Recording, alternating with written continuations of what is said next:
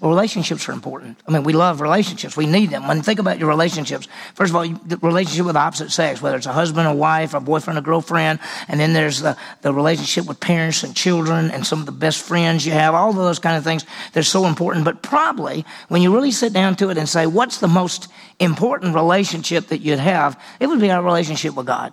Why? Because He's the creator of all things and He made us and He formed us and He redeemed us. He sustains us. And our relationship with God is probably the most important relationship we have. Now, the truth is this not everybody has a relationship with God. Not everybody does. Only those who have believed in Jesus Christ. When you believe in Jesus Christ, you come into in a relationship with Him, and that's salvation. And, and, and by faith in Jesus Christ, we have an eternal relationship with Jesus Christ, which is called eternal life. And that's why we got to grasp something that the Bible talks about a second death and eternal life.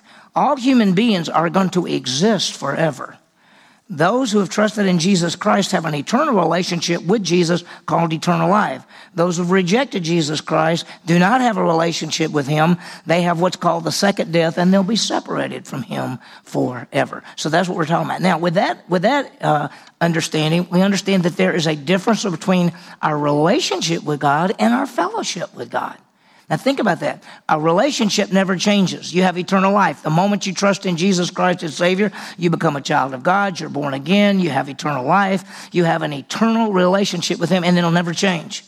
And that's why some people, when they say things like, well, you could lose salvation, you say, what? So you could lose eternal life? Then it wasn't eternal life. Then you weren't a child of God. Then you weren't born again. Then, you, you know, so the bottom line is, uh, you cannot lose eternal life and you cannot lose that eternal relationship. However, fellowship can change. Fellowship is when you're in fellowship with Him and you're connected with Him. We can lose our fellowship with God whenever we sin.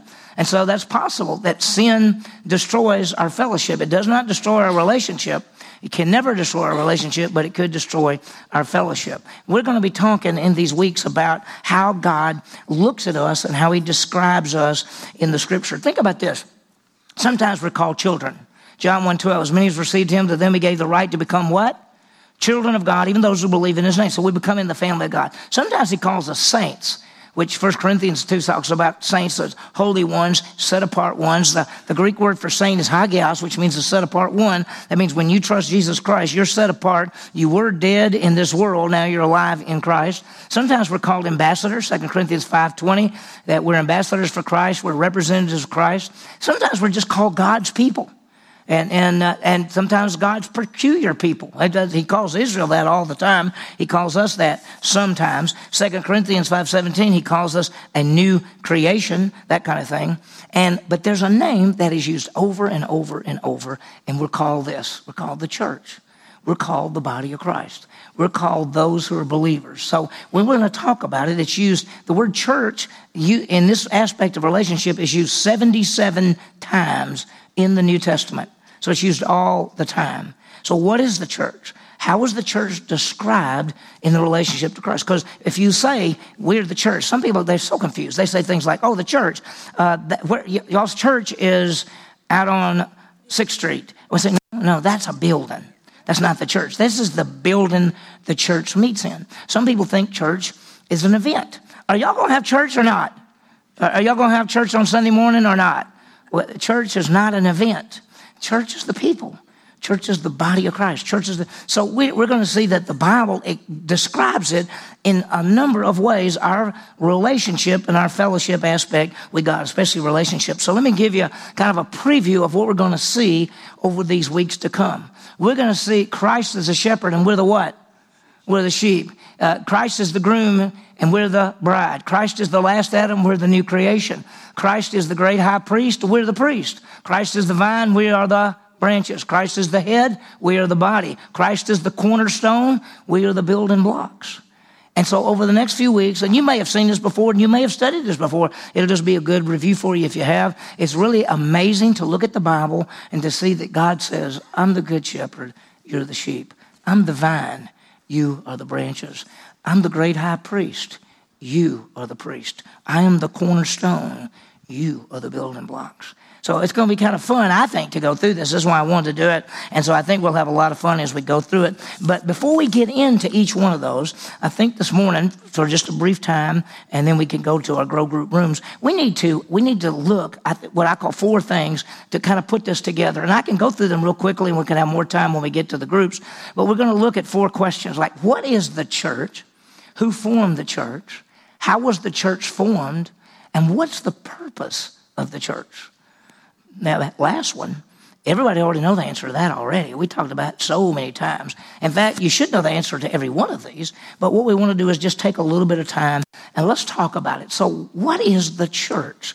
And as we said earlier, the church is not a building, the church is not an event. The church is an organism. Organ is made up of people who have come together. In fact, what we say, the Greek word for church is ekklesia. Ek means out of. Kaleo means to call. So ekklesia, ek kaleo is one way to put it.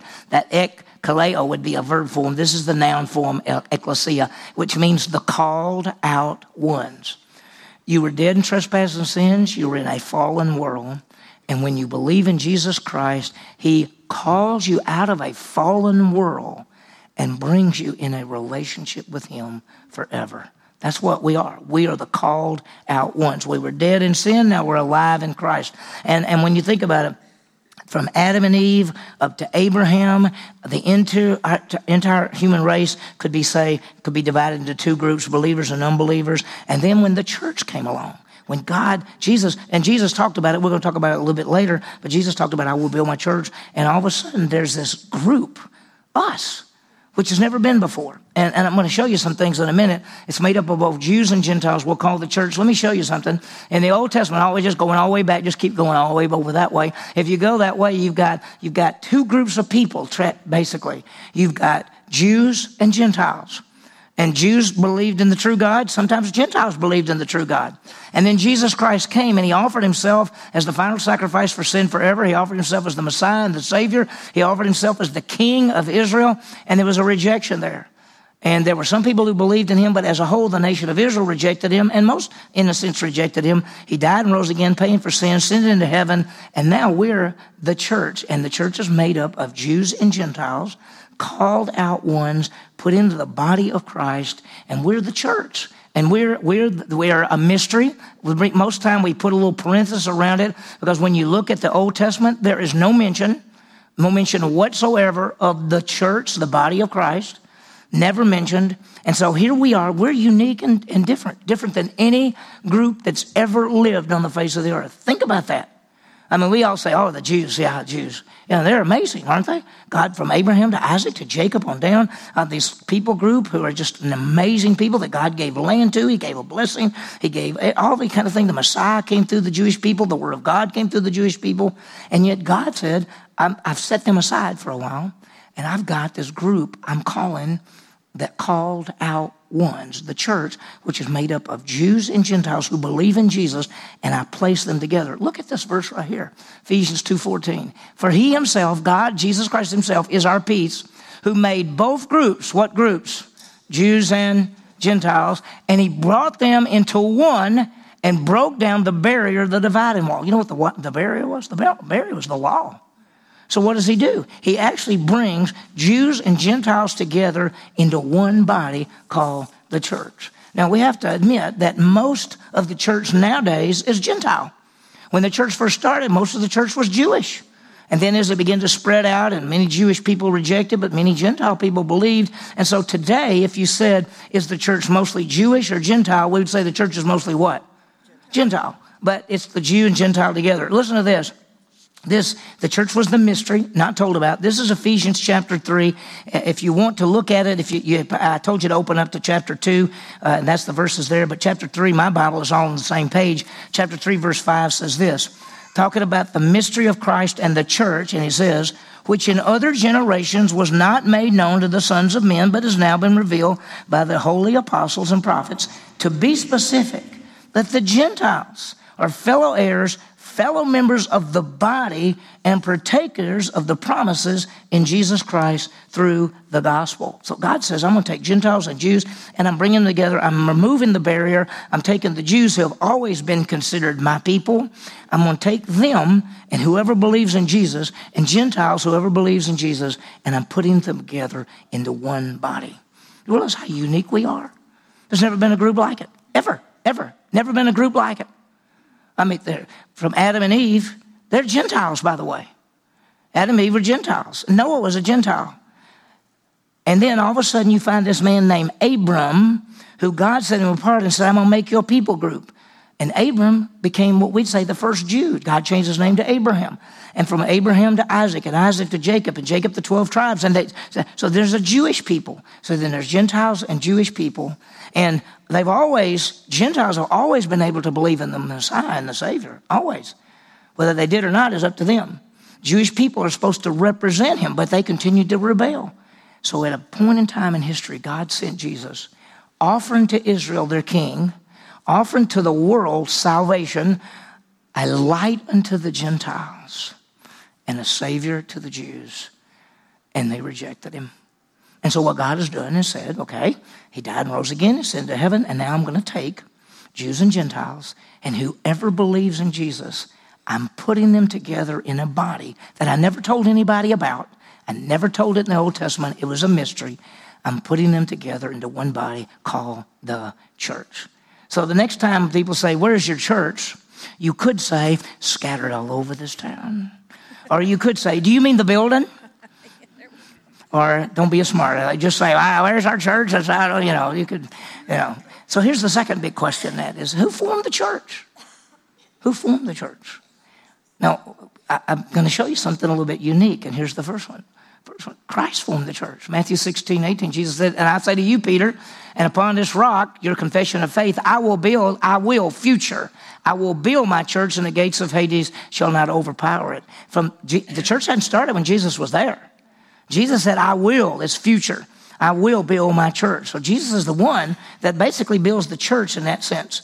And, and, and, and, and how? By faith. By faith in Jesus Christ, we become part of the church. Every one of this room, you've trusted in Jesus Christ as Savior. You're actually the church, which is the body of Christ. Now, what we do is we meet together in smaller groups. That's what we do. We'll talk more about that later. Uh, but all the believers can't meet together at one time in the whole world. I mean, all over the world, anybody that's believed in Jesus Christ is part of the church today. So there's the universal church, there's a local church, and that kind of thing. Then the second thing is the Father brought about the church. He put all things, the Father put all things in subjection under Christ's feet, gave him head. He let Christ be head over all things to the church, which is his body. He says Christ will be the church and that's his body. But the Father's the one that did that. The Father says Jesus is the head of the church, and the church is his body. That's why when we say things like, we're the body of Christ, and people go, What are you talking about? What do you mean the body of Christ? Well, he says, We're, we're the body. Paul later on says, I'm going to show you an analogy. He's the head, and we're the body. And we got arms and hands and feet and legs and eyes and everything else. And we're got all different gifts, talents, and abilities, but we all come together into one body, and he's the head. And we'll see that as we go through our study. Guess who else had something to do with the church? That's the Holy Spirit. 1 Corinthians 12, 13, for just as the body is one, there's one body, the church, yet there's many parts. Yeah. Well, all the parts of the body, though there are many, they're just one. So is Christ. This is the way Christ is.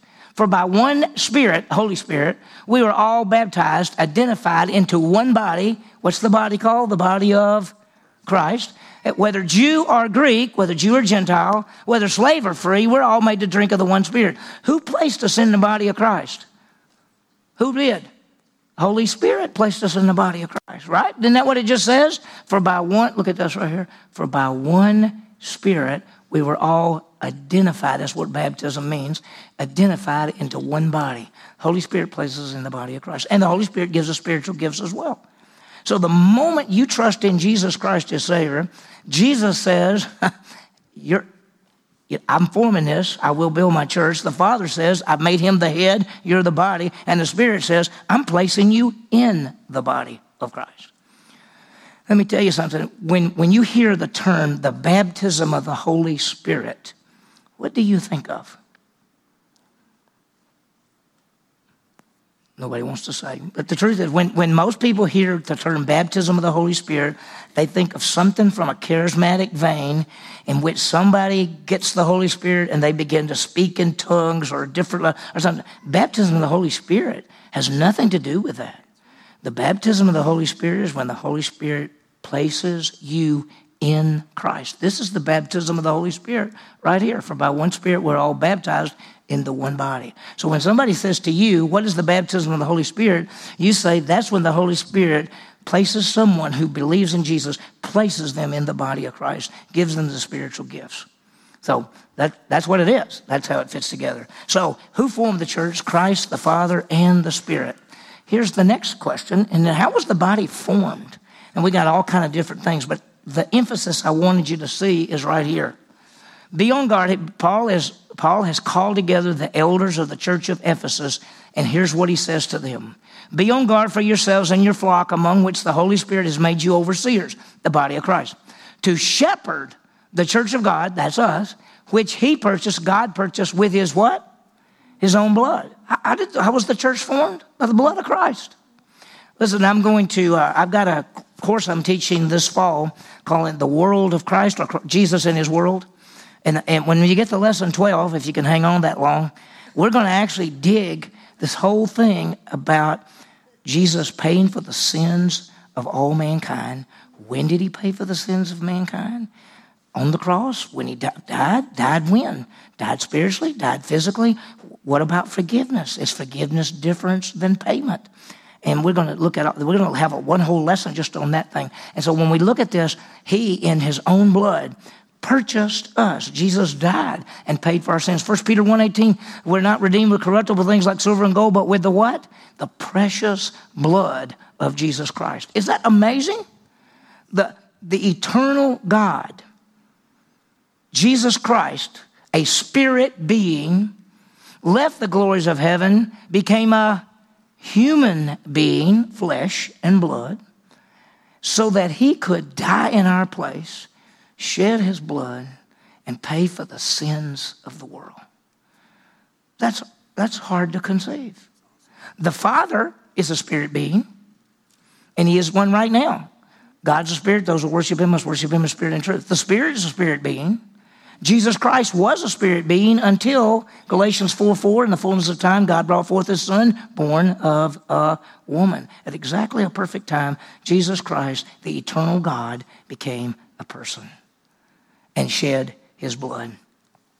Ephesians 2:13 But now in Christ Jesus you who were formerly far off have been brought near how? By the blood of Christ. Takes the two groups, Jews and Gentiles, brings us together. We were far off, now we're all together by the blood of Christ. Wow, is that amazing? I mean, we, we know this. I mean, we know it's, so it's not that big a deal, but we should be going, oh my gosh, that's a big deal we got one more thing. What's the purpose of the church? I could stop right there and just say, everybody knows it. Everybody knows the purpose of the church. We know Matthew 28, 18 to 20 is to make disciples. That's the purpose of the church. But let me just show you something that goes together. We've talked about this so many times, but I just want to remind you of this body. We have a purpose, a plan, and a process.